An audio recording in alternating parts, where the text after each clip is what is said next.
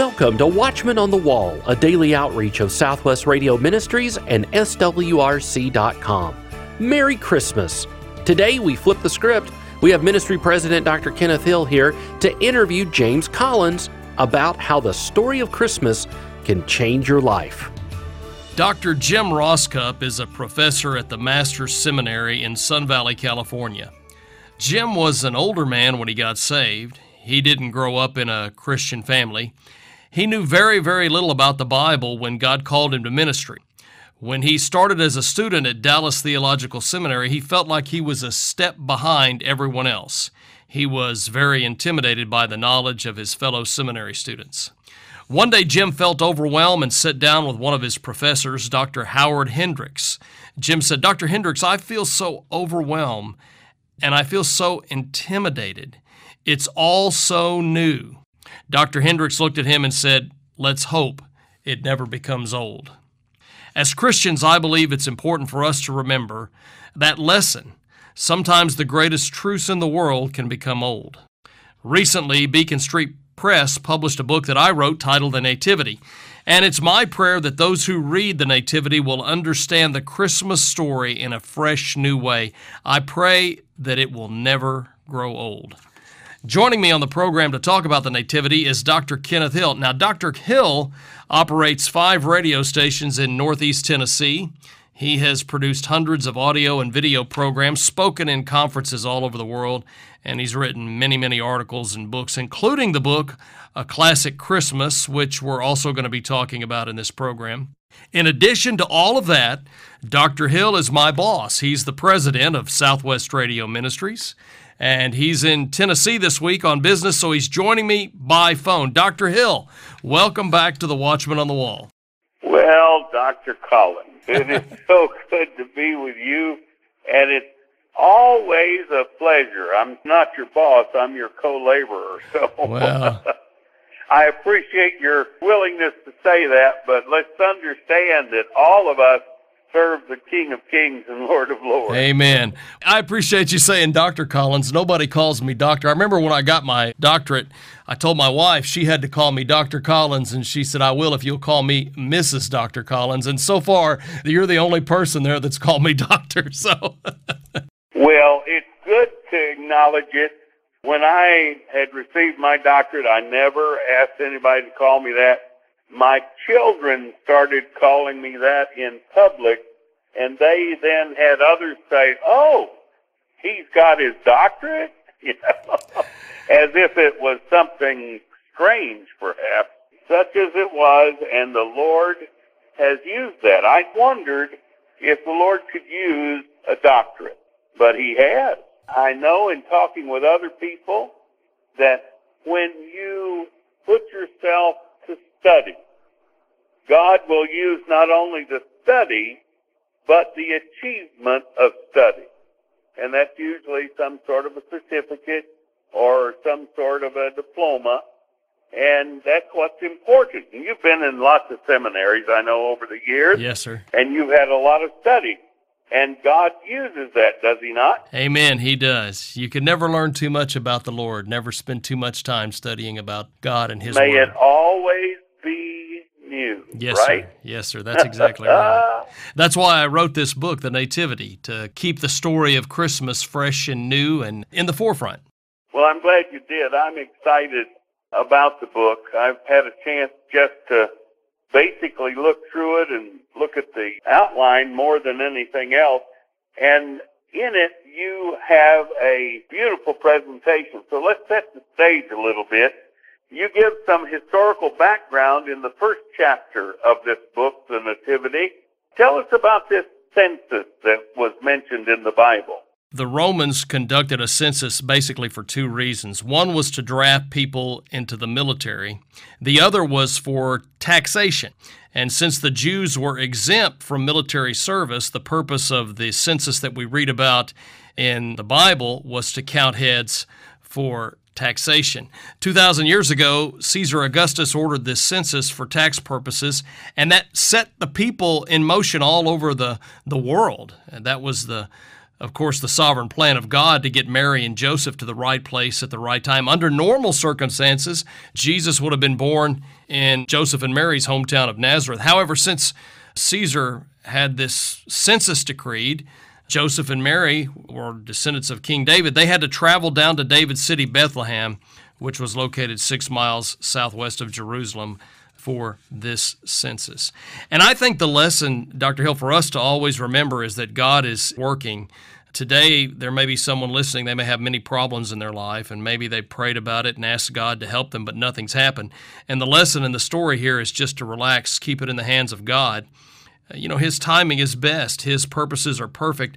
God is working right now, and whatever is going on in your life, stay strong and remember that all things work together for good to them that love God, to them who are called according to His purpose. I think that's an important lesson for us. Yes, sir. The Nativity is the time of the birth of Christ. And so when we mention nativity, we know of the place of the birth of Christ being the stable, being with all of the various accoutrements of the stable and those that were part of this thing called the nativity. But there was the place of the stable that was in Bethlehem. Why was it important to be in Bethlehem? You mentioned the census bringing them there, but why was it important for them to be there? You know, that question reminds me of a funny story. A teacher once asked her Sunday school class, Why was Jesus born in Bethlehem? And a little boy, a precocious little boy, raised his hand and replied, Because his mother was there. And the answer is simply as Jesus had to be born in Bethlehem to fulfill Bible prophecy. The prophet Micah said in Micah 5 2, But thou, Bethlehem Ephratah, though thou be little among the thousands of Judah, yet out of thee shall he come forth unto me that is to be ruler in Israel, whose goings forth have been foretold from of old from everlasting. And as I was studying this out, I found something else that was prophetic about the place where Christ was born. Bethlehem means the house of bread. Jesus, the bread of life, was born in the house of bread. Now, the Hebrew word for bread is lechem. The place where Jesus first appeared in bodily form contains the same word that he spoke over the bread that represented his body at the first Lord's Supper. But Bethlehem has another name. There were two Bethlehems in Judea at that time. This Bethlehem, where Christ was born, is Bethlehem Ephratah. Now, Ephratah means fruit of the vine. So, the place where Jesus first appeared in bodily form contains the same word that he spoke over the wine that represented his blood at the first Lord's Supper. So, Bethlehem Ephratah, the place where Jesus first appeared in flesh and blood, contains the same name of the symbols of his flesh and blood, bread and wine. It's amazing. It is. The Lord has a way of putting it all together. Sometimes we can take it apart properly and have here a little, there a little, and know what it all means. Sometimes it takes a little more effort, if you will. For example, let's read Luke chapter 2, verses 6 and 7. I usually preach, when I'm preaching about the birth of Christ, I usually go to Luke because it has such wonderful expression of the truth. Right. And so it was that while they were there, the days were accomplished that she should be delivered. Of course, it's speaking of being in Bethlehem.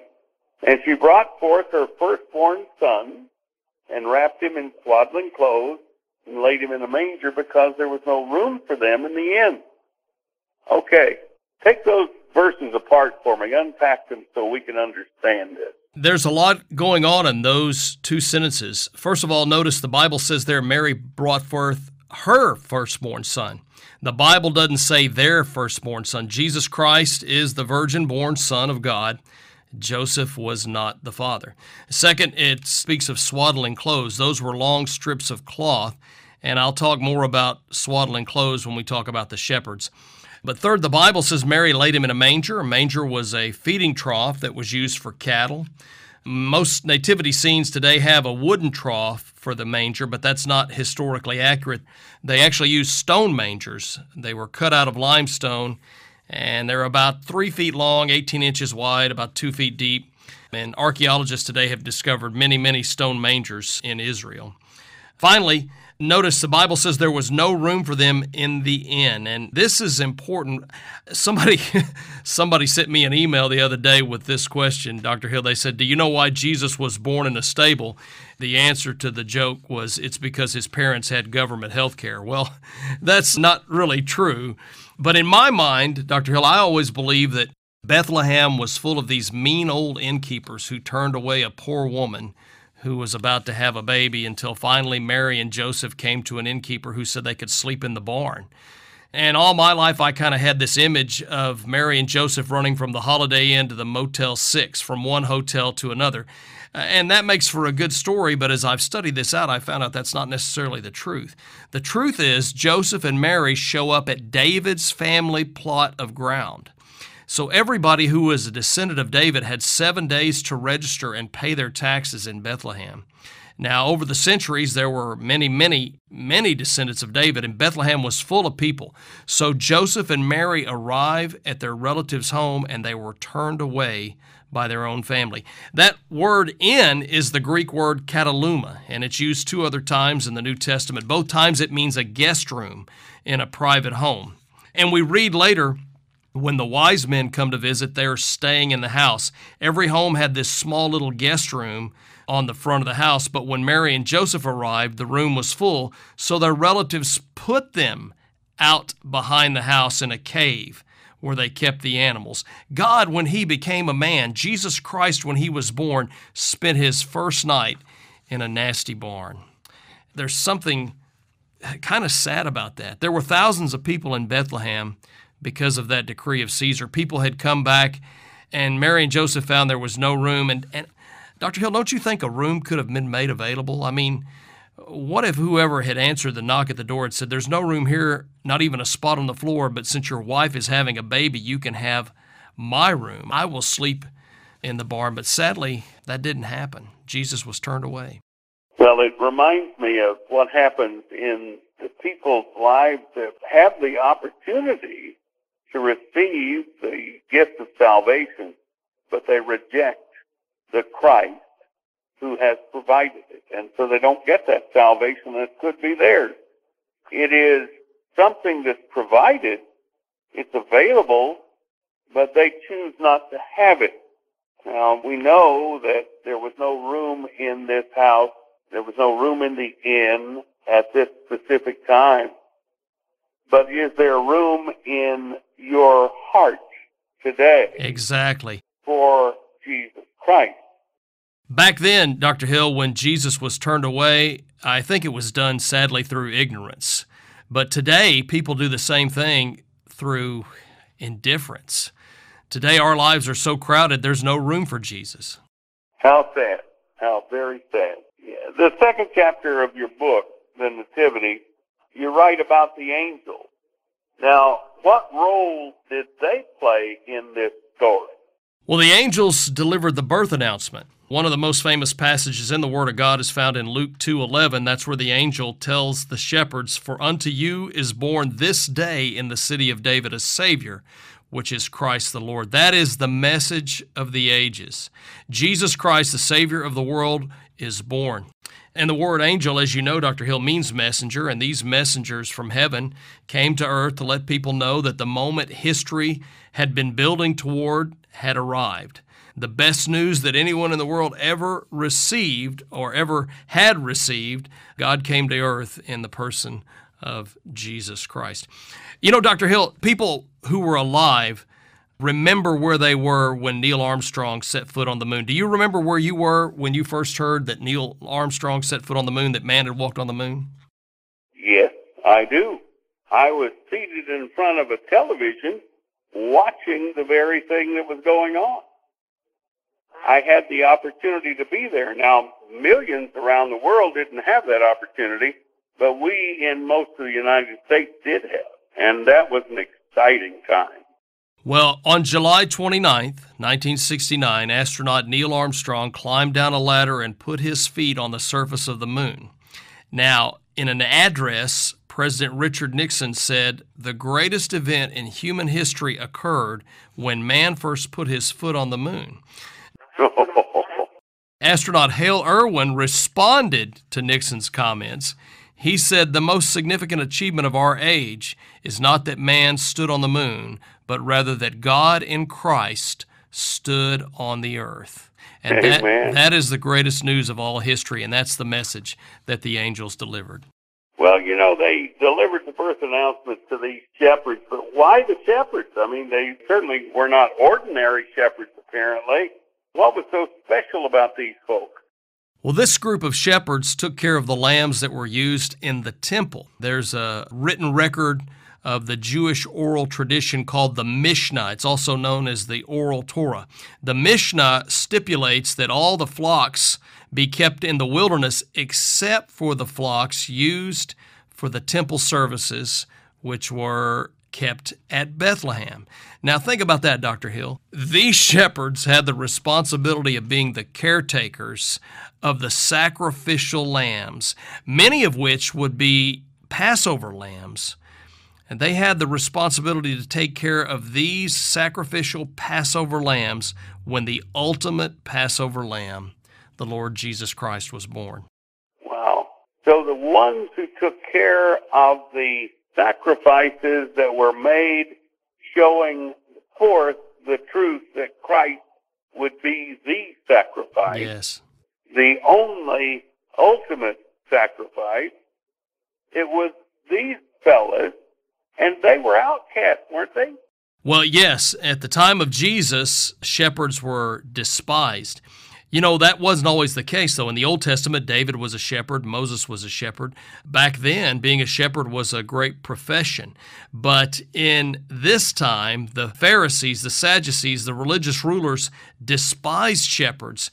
And the reason they despised the shepherds was because the shepherds couldn't keep all of their religious rules to be religiously pure, according to the Pharisees, the Sadducees, and the religious leaders, you had to do all of this ceremonial washing and keep all of these rules. And shepherds, they had to work outside in the fields and they couldn't keep all the rules. And you know, that's sad that we have the same kind of things today. Religion, man made tradition just ruins people. Religion is man trying to earn his way into heaven. I heard a preacher say one time religion is spelled D O. Christianity is spelled D O N E because Jesus did it all. Very good. Well, there's so much good Bible teaching in your book, The Nativity. I think everyone listening should get a copy. So, why don't you tell us how to do so? Well, Dr. Hill, you can order the book on the website at swrc.com. That's swrc.com. Or you can call toll free 1 800 652 1144. That number again, 1 800 652 1144. And I want to tell all our listeners that in addition to the Nativity, our publisher, Beacon Street Press, has a special bundle offer. We have put together my book, The Nativity, along with your book, Dr. Hill, uh, Classic Christmas, which is a collection of first Advent devotionals, stories, recipes, great ideas for the entire family. Right now, they can get what we call the first Advent bundle. That's the Nativity and the Classic Christmas for a gift of $25 or more. And they can get that right now by calling 1 800 652 1144 or order online at swrc.com. Dr. Hill, thanks for visiting with me today. Well, I was going to say thank you as well. Next time, James Collins, you and I will continue our conversation about the Nativity. So I ask our listeners to join us as we discuss the mystery of the Migdal Eder. Hey, I'm looking forward to it, Dr. Hill. Thank you.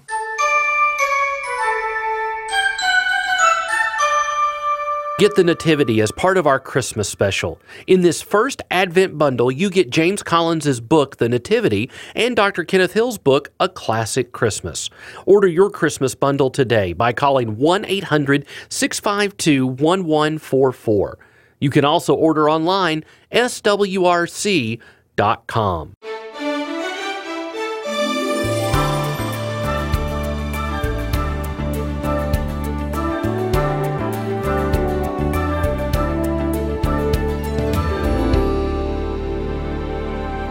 if you're new to the program, be sure to request our free new listener pack. The new listener pack officially welcomes you to the family, gives you some history on the ministry, and it includes a free gift just for you. Request your new listener pack when you call 1 800 652 1144. That's 1 800 652 1144. Pastor Larry is back ready to answer another Bible question. Pastor Larry, is the COVID vaccine mandate the mark of the beast?